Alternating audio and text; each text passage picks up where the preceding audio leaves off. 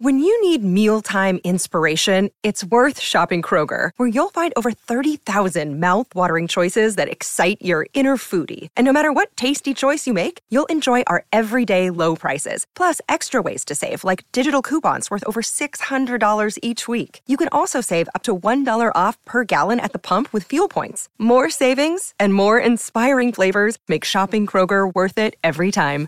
Kroger, fresh for everyone. Fuel restrictions apply.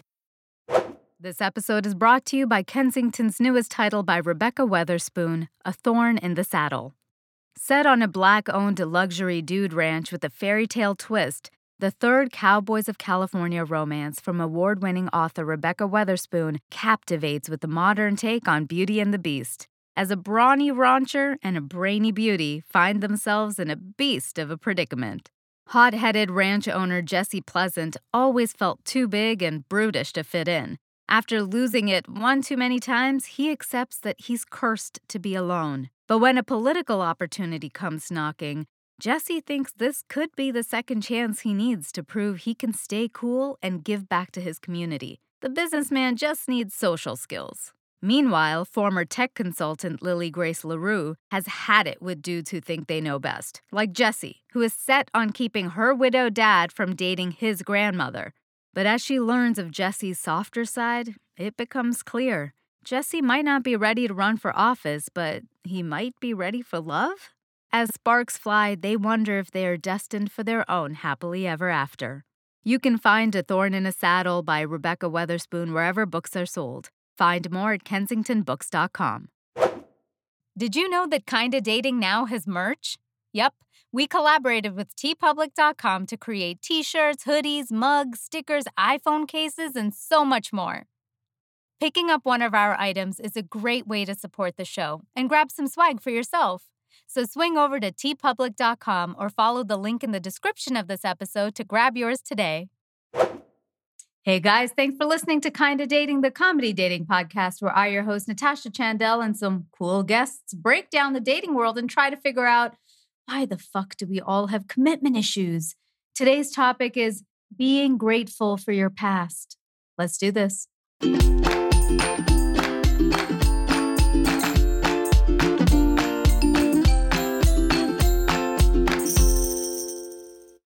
Hello, friends. I'm Natasha Chandel. You're listening to Kinda Dating. It's Thanksgiving, that time of the year to reflect and be grateful for what we have.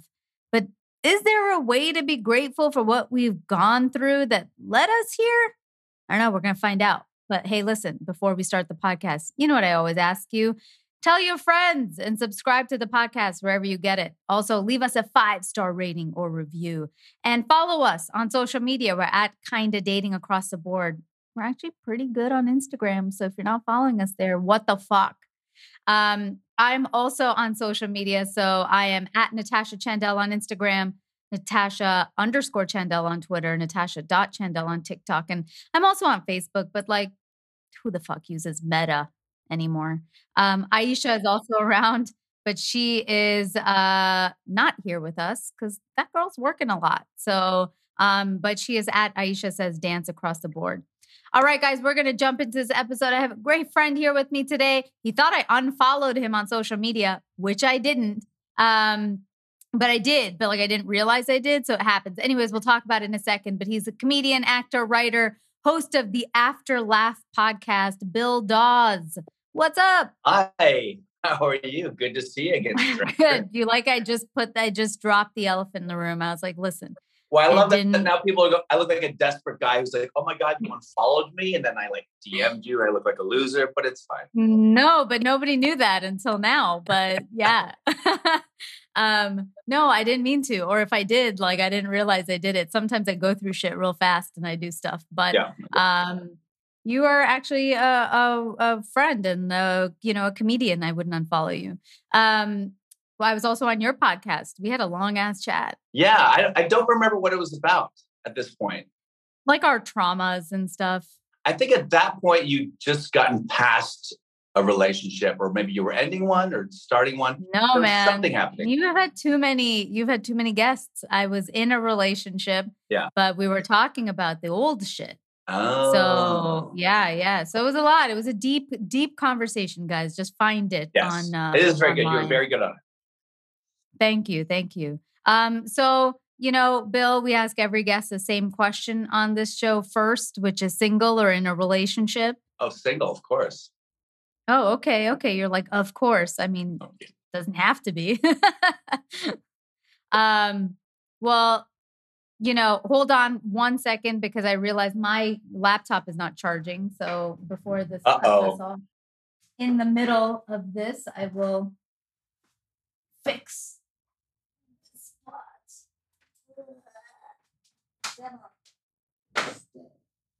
There we go. All right. This is better. You see Yoda? Yoda's here in the back. Yeah. Um. Okay. There we go. Is the lighting still all right? We got this. There We we got it. Okay. So, Bill, you know, we're talking about being thankful for your past and stuff. Um, how do you sort of look back at your past? And do you think any of it like sort of shaped your dating life? Can like can you pinpoint times or people or situations? I'm going in fucking deep right off the top. Fuck fuck all the small talk. And and you know, like pinpoint like what affected it like where you are where you're at now. Like are you single for a reason? Like is it because you got Well- shit going on? Well, I, I, mean, for me, I think there's a very stark red line in the sand that sort of changed my life. Red, I don't know if that made sense, but there, there's definitely like there is a bright line in my head and in my life, uh, you know, mentally, emotionally, everything. Uh, which is when I found out I had a daughter. You know, I found out I had a daughter when she was around two years old, and it was after a, a one night stand. Um, a woman I had known. She was actually my manager, my talent manager. I stopped working with her, and then we had like a just a a hate fuck kind of goodbye. And then two years later, I got the call, took the DNA test, and that was an interesting thing because um, it's a perfect example of, of of being grateful for your past. Because I spent a lot of time either kind of I, I never denied her, but there was a lot in my life where I would almost try to pretend that she wasn't really a part of my life. And when I was first kind of dating, um, I was in a relationship at the time. And then when I broke up, I started dating other people. I- I was embarrassed by it. I was kind of embarrassed to talk about it. And there were definitely women when I told, they're like, well, I don't want to date you then. That's like, now you're damaged goods or you're whatever, you're um, whatever thing they wanted to ascribe to me having a daughter.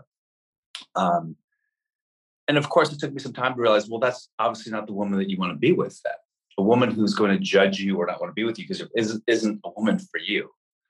So, and then there are times in life where you're single, you're your 20s, because I'm in my 20s when this happened. I, I just kind of thought, well, if I'm just going to hook up with a girl, I don't need to tell her.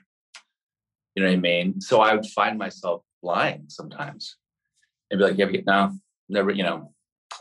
Um, and then I just kind of, I, I don't know what that was about, you know, but that's a very good example of trying to deny your past, which isn't your past, which is your present, which is really your life. It's your heart, it's your everything. And whatever points I thought I would get by denying it to seem like I was unencumbered, it was just very worthless and obviously wasn't leading to anything sustainable. I guess there's this part of me in, in my, you know, early to mid 20s that just want to seem like young and carefree and full of life and unencumbered by anything or anyone. And I thought that'd be more attractive to people. But then I look back, I realized that probably one of the most attractive qualities about me is that I'm a good dad. and that I love my daughter. You know what I mean? So it's it's a very ironic sort of twist of fate and learning curve there for me.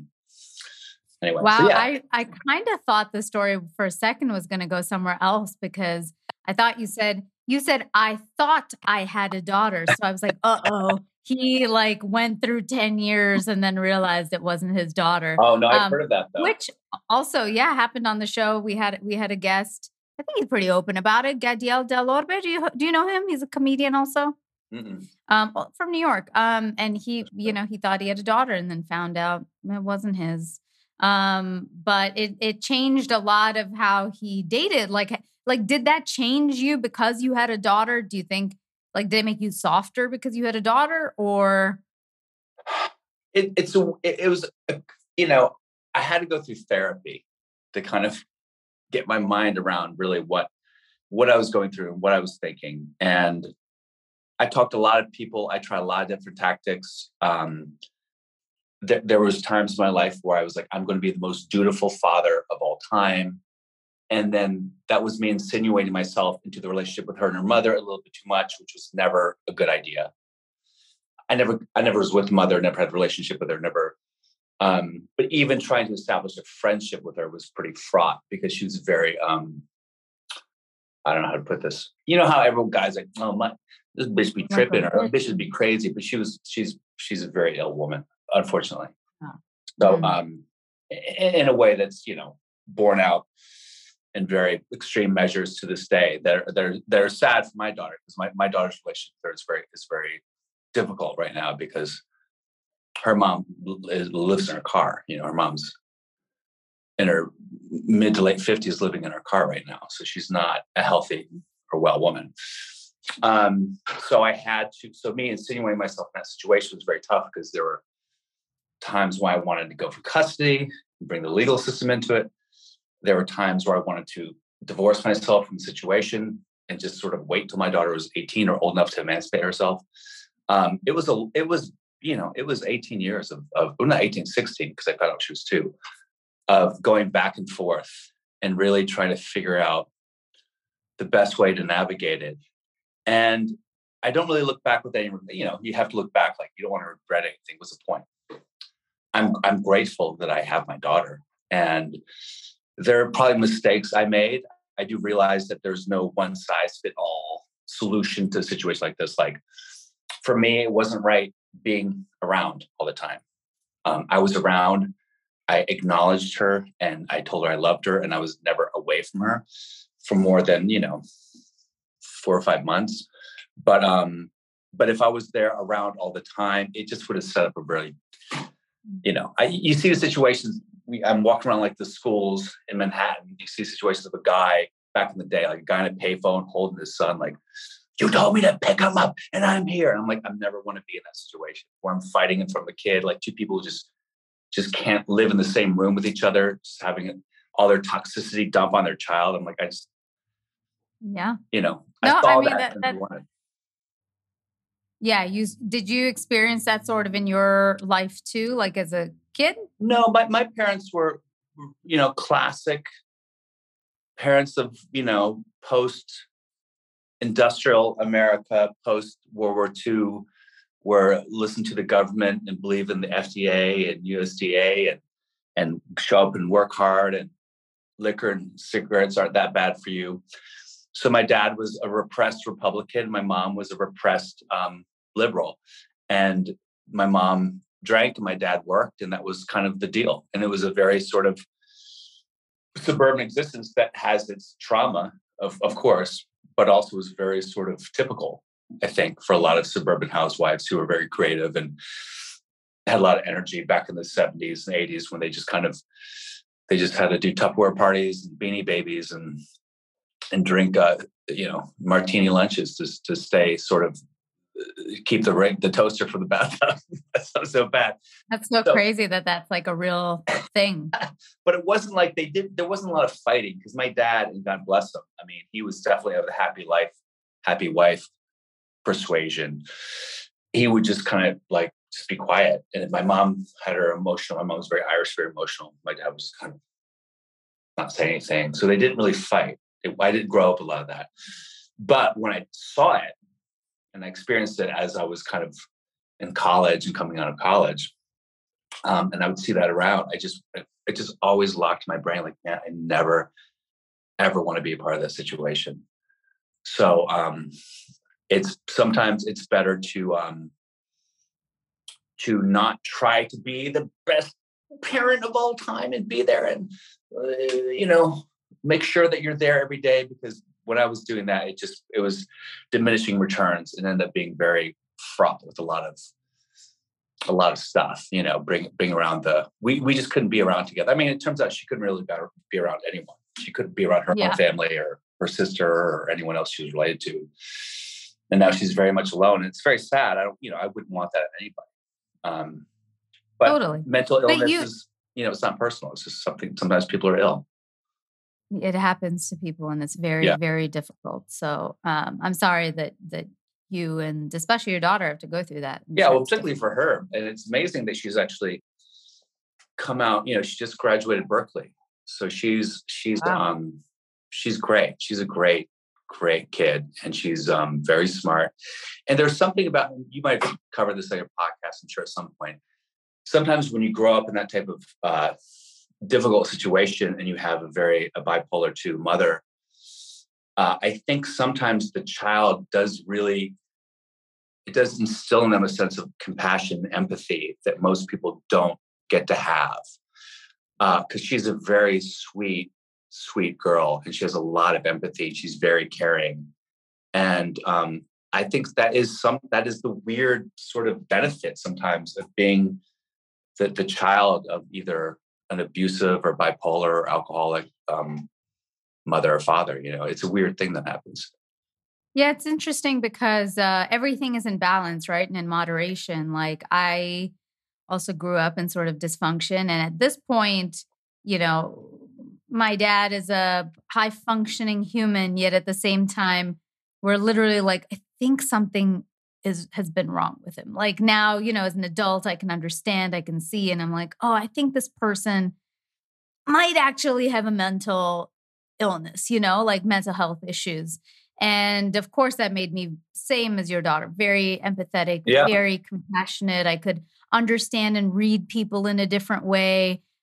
But in relationships, uh, you know, when you become codependent, then you know you naturally get drawn to people who bring that out of you like people who need fixing mm. and uh and so you know it's a fine balance and that's where like i look at my past and i see that thread of you know the childhood dysfunction with a parent who wasn't sort of a normal dad like i think dads in no- most homes are pretty chill and laid back and yeah. my dad was kind of the psycho in the family um, and uh, and and how that led to multiple relationships, especially when I was younger, and lengthy ones with guys that were very oppressive in a way, you know, mm-hmm. like people who really wanted to control me and um and I thought that was love because that's what I grew up with. Sure. And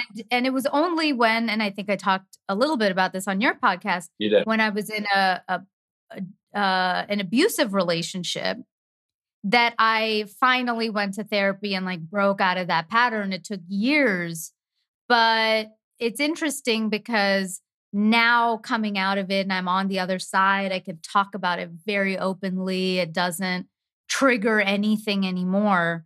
I can look back and go like, wow, while I would never want to really like recreate that, I'm uh, I'm grateful for it. I'm like, oh, wow, I became a different person, not the same person for sure. And yeah. I don't know if that is like, in a sense, how you feel with your daughter, but I used to be so innocent and so naive. And I used to think everybody was great and perfect and and they would understand my boundaries because doesn't everybody just get it? And yeah. I had to learn New York actually taught me in a very rough way that you give people a finger, they'll take a hand. And and I had to really learn to set boundaries with um with men and then eventually even with my family to be like, yeah, this isn't this isn't cool. I'm gonna go here. I'll be back at this time. That's a no. Not doing, you know. Um, and so it, it, it is interesting with with that balance, like you said, of for your daughter too. You know, I hope um you guys will be mindful of that for for her as she moves forward. Yeah, absolutely. I mean, she is um she's living with a girl right now who's very who's very sweet. um and I'm I'm stoked to have a lesbian daughter. Although when she she it took her a while to come out to me, which Why do you think that is? Well, I, I, I felt very bad about Are that because I felt like um, it was there. Uh, whatever the reason, there was a reason, right? Yeah. Um, that I wasn't the first guy, and the and the way I found out was she just had a post on her Instagram of her with this girl, and just like the way their relationship to each other in the photo, the way there was, I was just like, oh, mm, this is more than a friendship.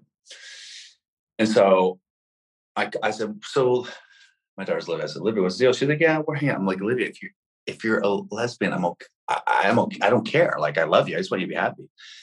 She says, well, I'm not a lesbian, dad. I'm like, what? She goes, I'm sexually fluid. I was like, ugh, please don't ever use to say sexually fluid to your dad. I just don't want those. Just don't use the word sexually or fluid with your dad. Period. with you. so, um, but she's, uh, and she was, I think she was with a pretty abusive girl. The first relationship, she sounded like a very abusive girl who really kind of broke her heart. She's with a very sweet girl who just graduated Berkeley with her, and they're living together. And um, I don't know how much she, but I asked her, I said, why did it take you so long? Like, do I come off as some sort of like troglodyte caveman that no, no daughter of mine. Like, what did I? Is that what you thought? I don't think she thought that. Maybe she. I think there was a part of her that thought I'd be disappointed. You know, to the contrary, I just I know how awful men are, particularly in their twenties, before they've developed, before their brains have fused, they've developed any sense of empathy. It's just a tough. I mean, I, have always think I was I was a pretty like nice, sensitive guy, but even I look back at my college years, early twenties, I was completely without any sense of responsibility for the other people I was with. You know what I mean? I just thought you go out and have fun and who cares? And we're all adults and blah, blah, blah. But the truth is, anytime you sleep with someone, anytime you are intimate with someone, you have a certain responsibility to that person, which is something I believe now. And I didn't even think about that before. I'm like, why do I need to take responsibility for some stranger I met at a bar? So, sort of back to your point, like with my daughter, right at the time that I had my daughter and I found out about my daughter and my acting career, I was I was um, uh, waiting for an offer for the role of Lex Luthor in Smallville. Right, I was mm. waiting for the offer. The offer's coming, Bill. Wow. We're getting a date. We're just working out the deal. Hour passed, two hours, three hours. Where is my fucking offer? And uh, it didn't come through. At the very last second, Michael Rosenbaum, who was originally offered the role, had turned it down. He came back into the picture and I'm doing the role really well. He's a great guy, great actor, great comic too. Um, so I so that part went away right when I found out I had my daughter, like right around the same time, within like months of each other. So um, what's interesting about that is I think what if if freak whatever do over I had gotten that part of Lex Luthor and didn't have my daughter. I would be 20 23, 24, 24 whatever, 23, in Vancouver, Canada, growing poor white trash, never having money, making hundreds of thousands of dollars. Who knows what trouble? Because I, I had no empathy for anyone else at that point. I mean, I wasn't a sociopath, but I just didn't. I just was like good time Charlie. I didn't care, and I, I thought that like eh, I wasn't like part of the game, and I wasn't a player, but I just didn't it was just fun. It was just fun. Sex was fun, and threesomes were fun, and going out and blah blah blah. Who gives a shit? And who knows? Maybe I'd be have three kids. Maybe I maybe I'd be married to someone who ended up destroying my life. You know what I mean? So you kind of have to always look back on these things. Say there's something guiding you in the direction that you're in, and that force, whatever that force is, is positive. You know, it's the force. I really Go ahead. It's just a force looking out for you. I, I do believe that, you know? It's the Jedi Force. I mean, Star yeah. Wars all real. um, no, I, I actually eh, I love the way you put that because it, it really is true. Sometimes I think about the same thing in both work and love. I, you know, of course, like every kid or every performer, you're always like, I want to be the first to do this. I want to be the, especially as like an Indian girl, you know, I fought my family to do what I'm doing and was always like, I want to achieve this by this age. Nothing ever fucking happened at the age I wanted, yeah. but it eventually, all of it happened. Yeah. It just didn't happen at the age that I thought it would. And I remember at the, like, when I was younger thinking like, oh, it's fucked up, like it doesn't really work out. And then I realized as I looked back, I was like, I don't think I was mentally ready. Oh, Especially yeah. again, consider the girl that let this random guy take complete advantage of her, you know, this abusive relationship so quickly. I was like, my God, I had to get to where I am now to survive Hollywood, you know, to survive the amounts of people that are constantly pushing you around mm-hmm. in our business, let alone love. Mm-hmm. And same kind of thing in in relationships. You know, I got shit on a lot by my friends, um, especially like in the Indian community, because the the sort of uh, you know, societal pressure is like, well, you get in a relationship and you get married and you have kids and that's your thing. And I was never sort of like that. I didn't believe in marriage. I didn't particularly want kids. I was very like, hey, I want to go chase my dreams and I'll see if the rest happens and very contently. And my girlfriend, for example, she got married young. And that's all she wanted. She was like, I want to get married by this time. I want to have two kids by this time. She did it. Now, fast forward, she's the one who's kind of cheating or has cheated on her partner, yeah. is definitely unhappy, definitely spends a lot of time away from her kids and and tells me privately that it's like, you know, she'll get super drunk, super fucking wasted and just be like, don't fucking have kids. Don't don't fucking do this, you know? And I'm like, girl, I, I did me. I I honored what I really, really wanted, not yeah. what everybody wanted for me. So I feel okay about it. Um, and, you know, I'm in a healthy relationship where I'm like every day choosing to be with somebody and enjoying it yep. versus being like, oh, I had to tick this thing off because of this clock. Um, so it's interesting because I did get shit on for so long. Um, and now I look back and I'm like, I think I did okay. I yeah. think I did the well, right thing for me. I mean, that's all the people who give you shit for for being single I, am always like, wait five years, wait 10 years, come back to me. Because I have, you know, my my best friend, he was dating a, a girl. She's very beautiful, very put together, very type A. Uh, he's very kind of like, oh, he's like an artist. He's sort of lazy. Um, she was like, look, we're going, he was also a trust fund kid, so he had a lot of money and she knew that. But she was like, look, if we're going to be together, we need to move in by this day, marry by this day, have a kid by this day. I want to have two kids by the time I'm 35 and blah, blah, blah. And she, like that, she got it all done. She got everything she wanted. And he was miserable, you know? So after being miserable, he started drinking a lot. He ended up ODing from pills and, and booze. He almost died. He was saved. And then when he got out of it, he, he went to rehab and did all the classes. He realized, wow, I was just really trying to get out of the situation you know? So he filed for divorce. She still wanted him back. And she did not have the tools to understand how the world that she constructed in her head and this this game plan that she'd had for so long was being completely collapsed. Like it couldn't didn't compute. And and that's that's the thing. You gotta you gotta get in your head the people who walk around talking about oh i could have been or i should have been it's nobody wants to be around that person there's a, my, my friend, fellow Indian, Sean Joshi, loved him to death. He's like, I could have been a Golden Gloves box. Stop, stop, stop. Who cares? No one cares. Who cares? I could have been Lex Luthor. Who cares? I didn't. It, it didn't happen. Who cares? Mm-hmm. Maybe, maybe that would have been the worst thing. The truth is, you never know. And there's no point in pretending or, or, or fan. I mean, it's fine to fantasize about a do-over every once in a while, or fantasizing you have the the the Biff sports book from Back to the Future. But at the same time, you're in your life, you're in your skin as it is right now, and you have to love it. And the only way that you can love it is look back at your past and go, and like at least even the shittiest moments, just laugh at. Just try to have some joy. Ooh, I did that. yikes! You know, because otherwise, and, oh, like what a miserable life that would be of just regression. Totally, and time.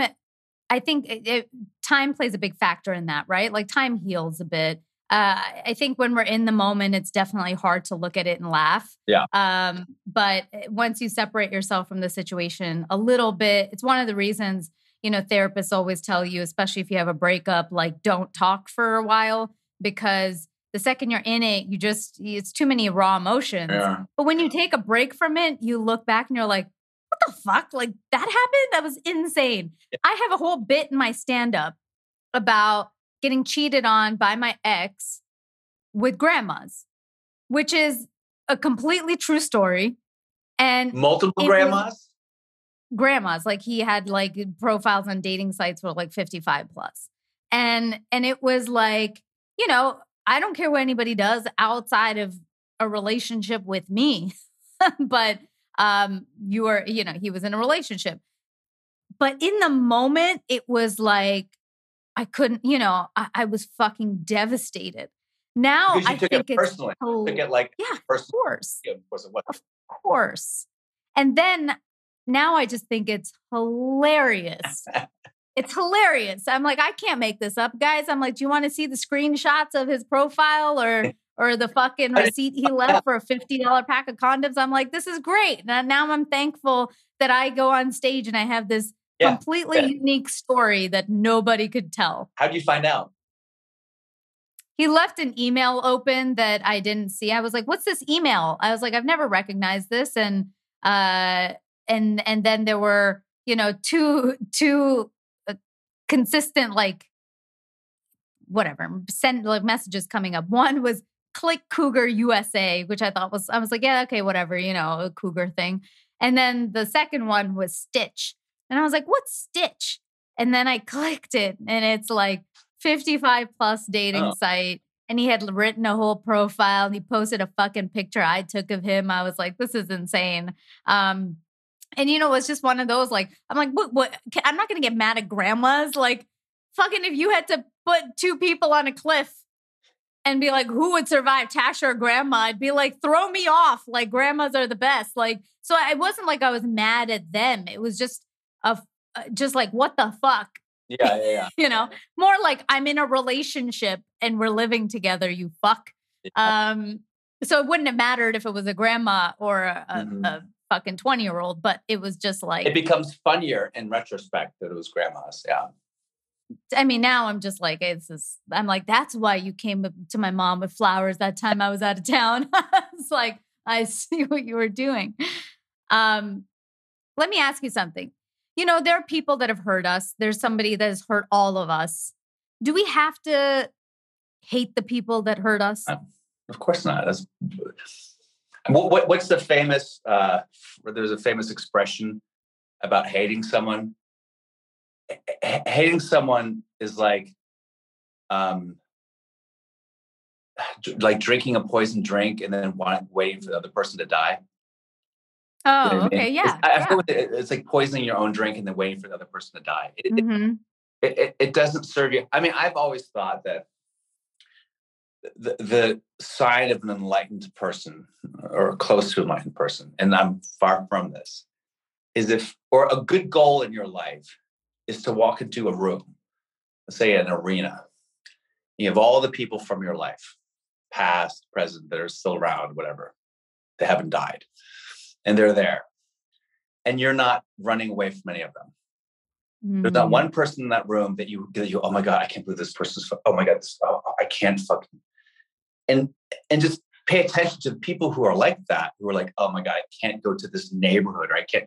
Like that's a problem. That's a red flag.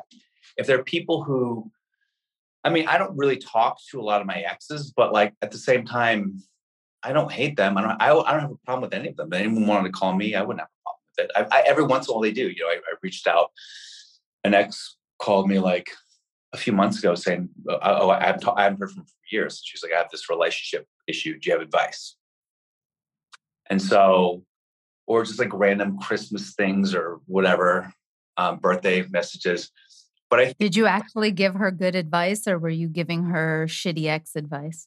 no, I was giving her good advice. I want her to be happy. I think you always kind of want your exes to be happy. I, I I understand the need for revenge, and I understand.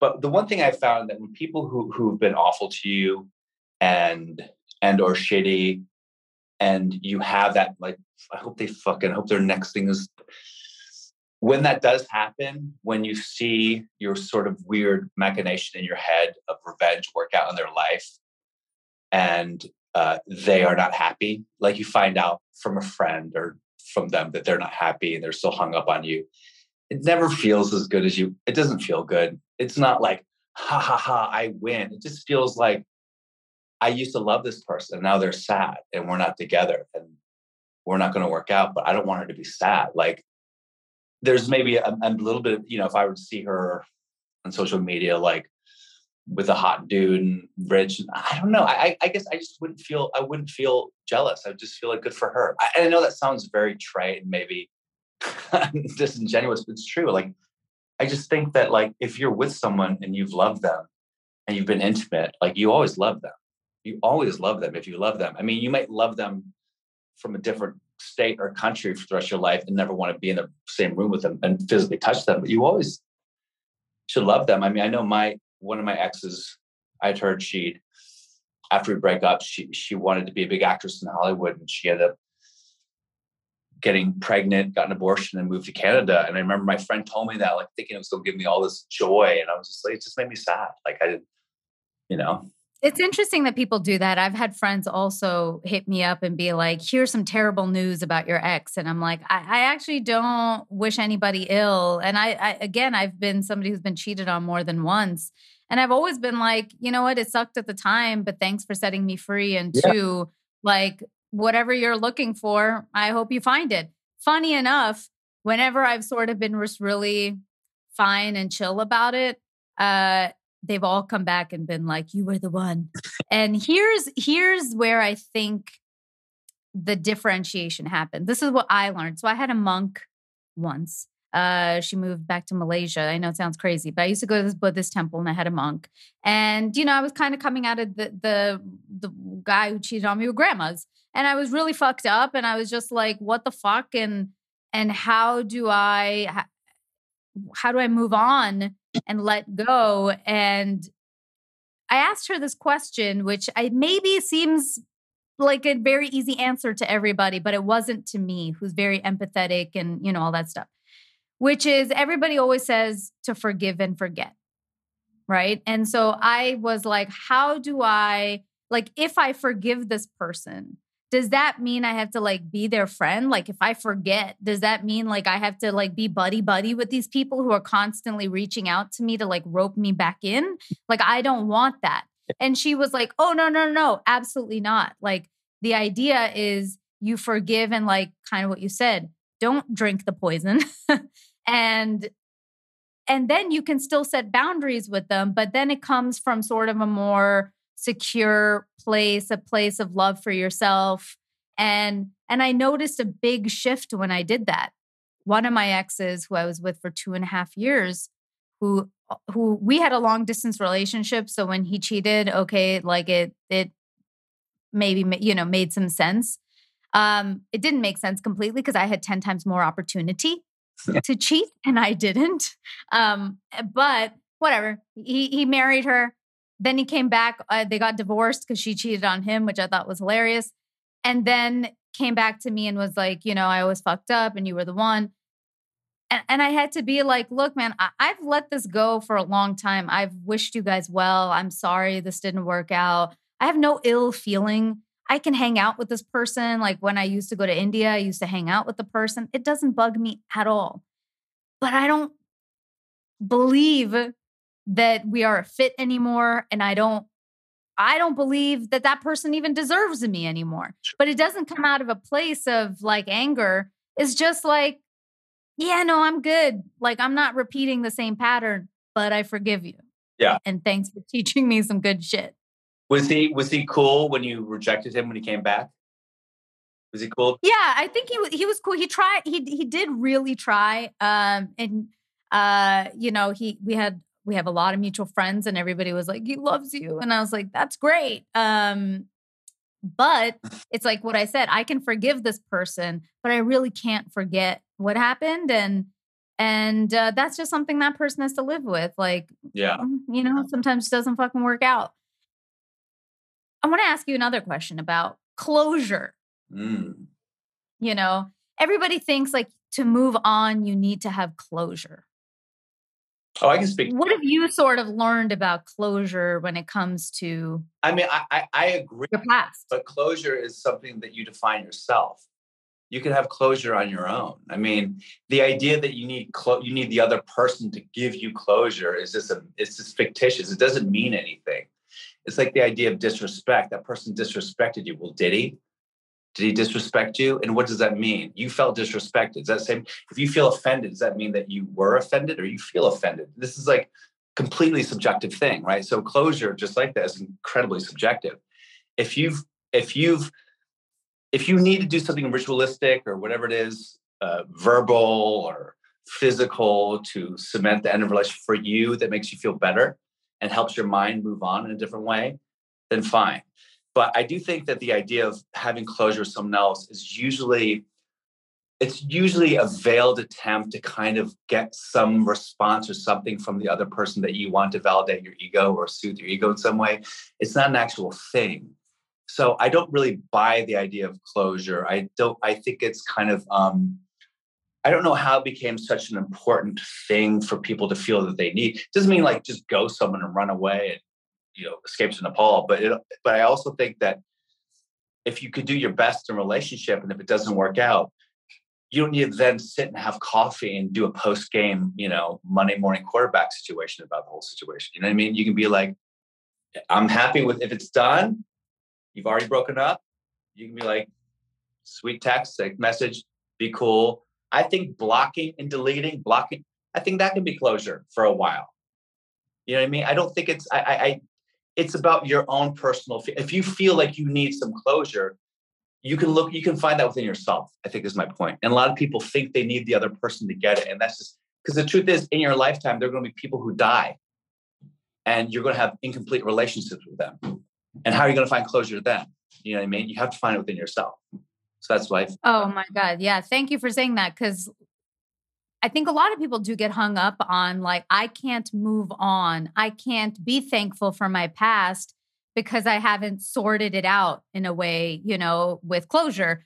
But the truth is, like, I don't know what you find. Does anybody ever feel satisfied with the answer that they get? like, you could ask somebody, hey, why did this end? They'll go, well you know because it was that time like like i just don't feel like we uh you you do this thing when you sleep at night and blah blah blah they'll say a million things and you're just going to defend and you're just going to be like no mm-hmm. that's not how it happened. This happened. And th- yep. then they're going to say something else. It just literally becomes another 4 hour conversation where the other person is not going to change their mind. Yeah. And it's not going to lead to anything except you just feeling probably shittier yeah. and them feeling shittier. The point is, the action was taken. The action by one person was, I want to break up because this wasn't fulfilling me in whatever way I need. Mm-hmm. And that's it. Like, we're always looking for words to validate us. And, like you said, our ego. But we should really just be looking at somebody's actions. Like, yeah.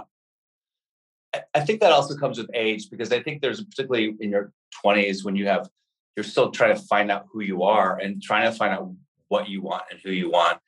I think that um, the idea of closure, maybe sometimes people do need to hear, like, hey, here's something about you that you should know moving forward. and if you're actually able to hear that from someone that you've been boning, whatever, like, good on you. I think most people aren't going to be able equipped to really, to really take that from someone like life coaching. But um, but I think when you get older, you you kind of don't do know who you are and what you want and what you don't want. So what's the point of having closure? It's just like it didn't, even if there's something that you really liked and they ended it, um, you just have to respect that they know what they want and what they don't want. And we spend so much time in life just taking everything personally when it really isn't. I mean, nothing, it, it, like we literally cannot get our wrap our heads around the fact that getting dumped is not personal, but it never is personal. It is about that person's own journey and what they want. And Oh my God, you are so right. I, I'll say even even getting cheated on with grandmas taught me that. It taught me that for a second I took it personally until I realized I think this is this person's like whatever they're going through that they needed that had nothing to do with me. No. So I wasn't gonna like internalize it and be like, grandmas are my competition. Fuck grandmas. I was like, I was literally like, I think this person has some stuff that they need Yeah. to deal with. Yeah. I think that's one of the biggest things I've learned in life and in relationships. And if I could impart any wisdom to people, and obviously you can't just think this into existence, you can't just repeat it like a mantra and make it actually real. But once you realize that literally nothing is about you regarding other people, everything they do is from their own solipsistic, me centered universe that they are operating from. So that means if they reject you, they don't want you, but that is their, that's it's not personal. It's not about you. The truth is, I've had sex with women who would probably say that, like, I'm not good in bed, right? I mean, good luck finding them. But the point is, I'm sure they exist somewhere in my life, you know. And there's a point where probably that would really mean a lot to me. And then you, then you know what you who you are, and what you like, and if you're okay, I'm just not compatible with them. They want this, and that's not my thing. They're Oh my god. So You know? yeah, you're so right. Uh it's something we've said a lot on the podcast where I'm like, it's, you know, relationships and life is sort of like a jigsaw puzzle. It's not that any one piece is right or wrong or good or bad. It's just not a fit. Yeah. So it's not like when you look at a jigsaw puzzle and that piece doesn't fit, you're like, fuck this piece, you piece of shit. You're just like, no, let me find the other piece. Like you're just moving on. It's not a, it's like you said, it's not personal. And I think Yeah. ghosting is a big thing that's bringing that out of to from people. They're always like, "Oh my god, why this person ghosted me?" I'm like, "Who cares? It's not per- Yeah. it's nothing about you. It's just that person's a fucking dick and they're going through their Yeah. shit and let them go through it. yeah, and Not right for you." Ghost, if someone's going to ghost you and they're not dead, then they just have they're they're of low integrity. Do you are you dying to be with someone of low integrity? Is that what you Exactly. because no one is ghosting people who is high integrity and not living a duplicitous life. Like there's something, and, and and I'm saying this as someone who's ghosted people, and when I when I have in my past ghosted people, it's because I'm not in full integrity. So th- that that should be the love of your life isn't ghosting you. You know what I mean? Yes. uh, the love of your life isn't just disappearing without a word, not saying anything. When that when that's happened to me, I mean, yeah, it does suck. And of course, your initial instinct is to be all ego oriented, take it personally. But you got to realize, like, everyone has a lot of shit going on, way more. And when you always think it's about you, and it never is. You know? And people have a hard time talking about their stuff anyways. Like we're mostly avoidant personality types. So, you know, we can't take it personally. You know, you said something uh earlier. Again, the idea of like you look back and and how you see things differently now, right? Yeah. you had this one night stand, but it led to your daughter. Um, and so, why is it important for us to reframe the past for ourselves? Could you say? Because that's kind of what it is, right? Like, why is it important for us to to change the way that we think about the past? Because that's really what you did, in a sense, right? Yeah. A lot of people could have taken it as like, "Oh, fuck this." You were like, "Oh, wow, this situation was, you know, led to my daughter, and it, it could have gone real. It could, Yeah. could have gone south for you if you didn't have that s- switch in your mind." I mean, Um, and the truth is, like you know, the the years of of knowing her and raising her with the mother, you know, until she was eighteen, it was incredibly challenging, and it was mm-hmm. it was a lot. It was a lot. You know, people around me and my parents included were like, "Man, I'm sorry you go through this." But at the same time, like, you know, I'm I'm not like a deeply religious person, but I do believe that there is like a a, a force, an organizing, a creative force, and I do believe that you're not going to be given stuff that you can't handle, you know. And I'm given stuff, intense shit in my life. I think it's because I can't handle it, and because I, I, I can I can protect people through it. I think that I will end up being a good dad to my daughter. I'm still a good dad to my daughter, and I will be until the day I die, hopefully. And I think that like it's a lot, particularly when you don't have you ain't, you ain't made a grain. But um, I, I, I guess so. In terms of your question, I don't want to go to a tough topic. This is your life. This is your one life, as far as you know. Maybe there's tons more. Who knows? But right now, this is your life, and um, you have a choice to be happy or to fucking be miserable. And if you want to make the choice to be happy, which is the best choice, obviously, I think everyone can agree to that, then that means looking at your past with some sort of um, whimsy over regret or just um, wonder over anger or whatever, resentment, uh, and just go, do you like where you're at now? And then if you don't like where you're at now, usually there's things that you can do in a very practical, pragmatic sense to address it. If you're too heavy, well, fucking work out, bitch. Go to the gym. Do that. If you don't like the way you sound, work. There's all these things you can do to actually work to create yourself to become a better person. So I think that if you let the past weigh you down, that's where you're going to be sitting at a bar drinking bourbon in Reno, mm-hmm. talking about how I could have been a Golden Gloves boxer. You know what I mean? Like it's just not a way forward. It's not a way forward in your life, in your career, in your relationship. So I think the way you reframed that is everything that happened. I mean, I know it's really trite to say everything happened for a reason, but it happened for a reason because it happened. That's all you need to know. Was there a reason for it? Yeah, there, the reason was it happened. So it existed. Nothing would exist without a reason. So that's all you have to know. You don't have to get you don't overthink it too much. So if that's the case, and here you are, and you were here for a reason on the planet, then everything else behind you is for that too. So you can always move forward with like optimism and hope and some thought to creating a better version of yourself and creating a better world. Like, oh God, I know it sounds so freaking trite, but I really feel that way. I really feel that every day you can you can wake up and and move forward free. You know what I mean? I I did I I'll just say this last thing. Just uh, I went to this one group therapy thing. I'm not going to name the program I went to, but there was a woman who was sold into sex slavery when she was 16 I think from ages like 16 to 19, she was like a, she was trafficked, or maybe 15 to 18. And she, um, and she was literally in cages at some point. And she was in this group therapy, and I think she was now like 75 years old or something, almost 80. And by the end of the weekend, she was like, you know, from 16 to, to 19, I was in a cage. And from 19 to 70, I put myself in a cage. And I never needed to do that. You know, mm-hmm. I mean, there's a book called Man's Search for Meaning, which is, you know, concentration camp survivors who went back and forgave their Nazi, you know, guards. And I think that if, if that can happen, if you can survive a concentration camp and go back and meet your guards and say, I forgive you, then we can all fucking be a little bit better. We can all be more grateful. Because I think that forgiveness and gratitude go hand in hand, obviously. I mean, you said that so beautifully. I don't feel like I could or should add anything to it.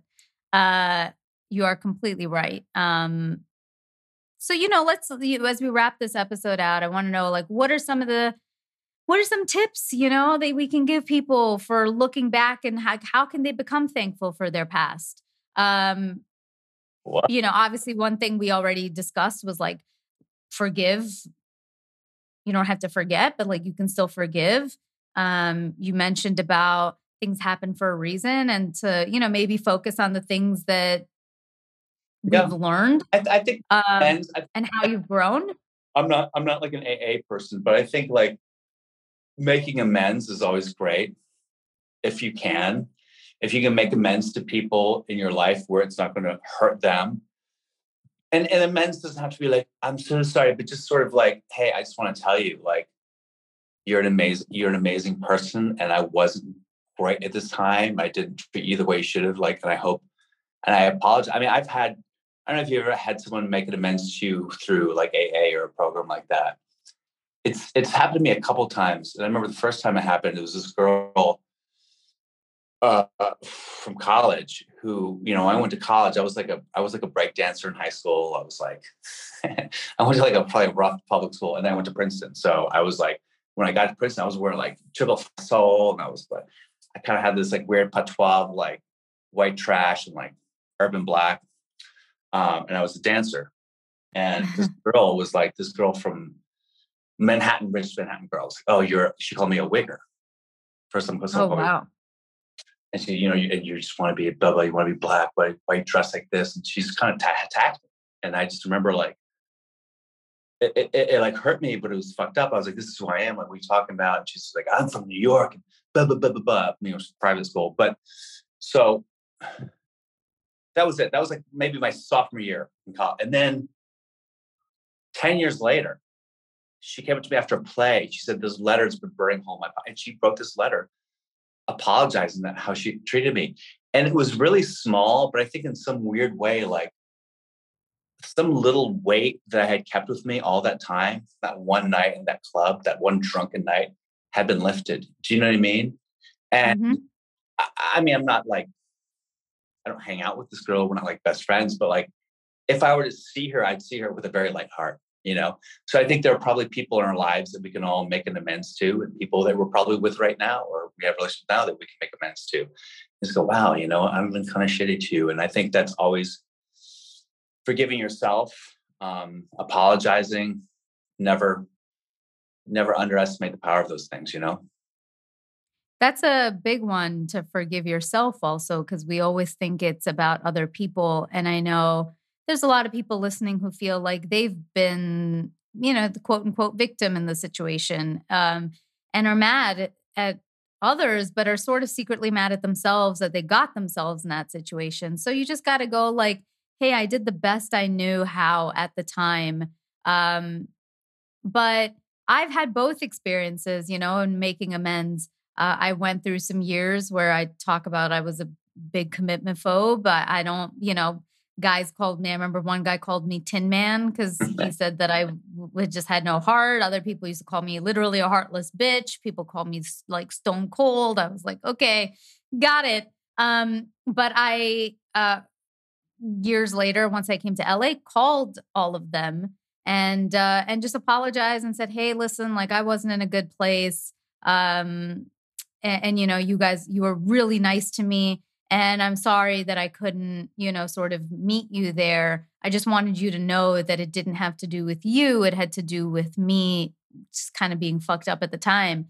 And it was it was really sweet. Everybody was very kind about it. They were like, "Thank you for saying that." And um, you know, I didn't go on to like have some great friendship with any of them. They were just like, "Thanks." And yeah. and we didn't think that you were a shitty person. We just knew you were going through something and and wouldn't let us help. And and then conversely, recently I had my dad, you know, the one who kind of messed me up, yeah. um, sit me down last Christmas and cried out of his mind and just was like, I just want you to tell me all the things I did that made you feel like you're fucked up like you don't want to get married you don't want want these things that I've wanted for you and like your brother says I did it so I want to know what I did and he doesn't know that I've already put in the years of work where I forgave him long time ago. Yeah. So I came to a point where I was like, do I sit with my 73 year old dad and and tell him all the things that made, you know, fucked me up because of what he did? I was like, yeah. no. So I picked and chose relatively manageable things, you know, as options.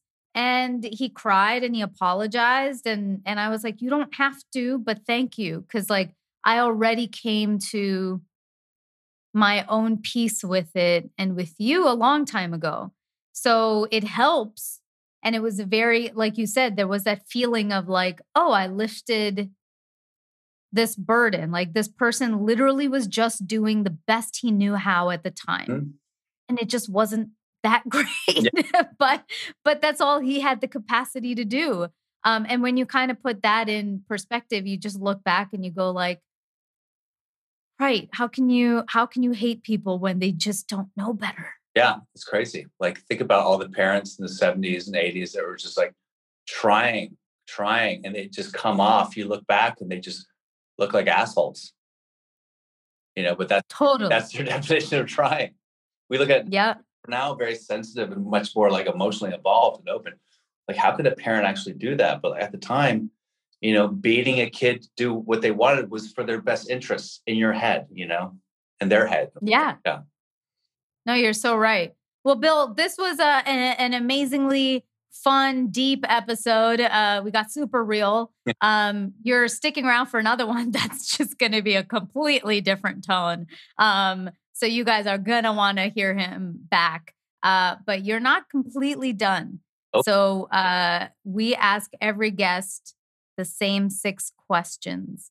Mm. So, are you ready for your six questions? Yes. It's kind of rapid fire. Don't think about it. Just tell me whatever you think, you know. All right. So, Bill, here are your six questions. Uh, what is the first thing you notice about a potential partner? Eyes. Nice. Uh, what is one deal breaker? Um, cocaine. That's a good one. That's a good one. Um, what turns you on? Cocaine. No, I'm just kidding. Um, uh, humor and intelligence. They go hand in hand. Yeah. Uh, what are one of your strengths and one of your weaknesses in relationships? I think I'm I'm I'm I think that I am very I'm able to handle a lot and I think I can listen and I can I can entertain a conflicting point of view pretty easily. Um, I think my weakness is that I can uh, I do have a little bit of an Irish temper at times never physical, but sometimes just, uh, and I think sometimes I can, the flip side of that is I can just shut down completely, you know, because we all have something. Hmm, let me leave. Yeah. I got a fiery side. Yeah. Uh, what is love? um, there's a movie called Fandango with Kevin Costner. He asks his friend, goes, You ever been loved? And he goes, I think so. He goes, Well, that's all love is really just thoughts. And I've always I've pondered that a long time. Like if you think you're in love with someone, are you in love with them? I think that ultimately what love is is just um wanting like truly wanting the best for someone uh no matter what and having them in your heart in a way that you you want that for them.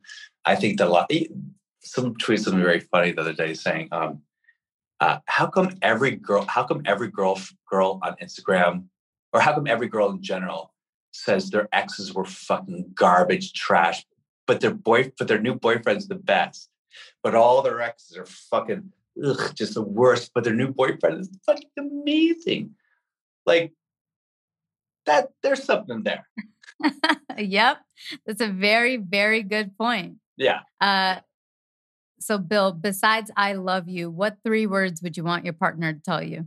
Um, I'm a billionaire. you want a sugar mama? I got dinner just once. Just once. I like it. Yeah. once. That's a, both are very good. I do I, like the I'm a billionaire. I've never heard that one. That's awesome. I got rent. That'd be a good one. Great choices. Great choices. Uh, well, Bill, thank you so much for being on the podcast. Thank you for having me. It's really good to see you again. You too. Well, you're sticking around, but uh, guys, uh, tell everybody how they how they can find you. I'm just at Bill Dawes on Instagram. Is probably the best way. B I B I L L D A W E S. I think I might make a Linktree in there for a don't. You should. I mean, that's very easy. To, it's like kind of the thing everybody's doing. Yeah. So you should. Okay.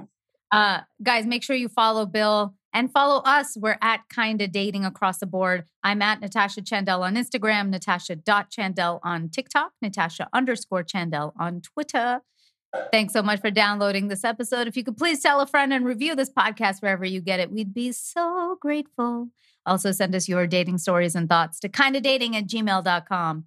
Finally, I know it seems tough out there, but just try. Till next time.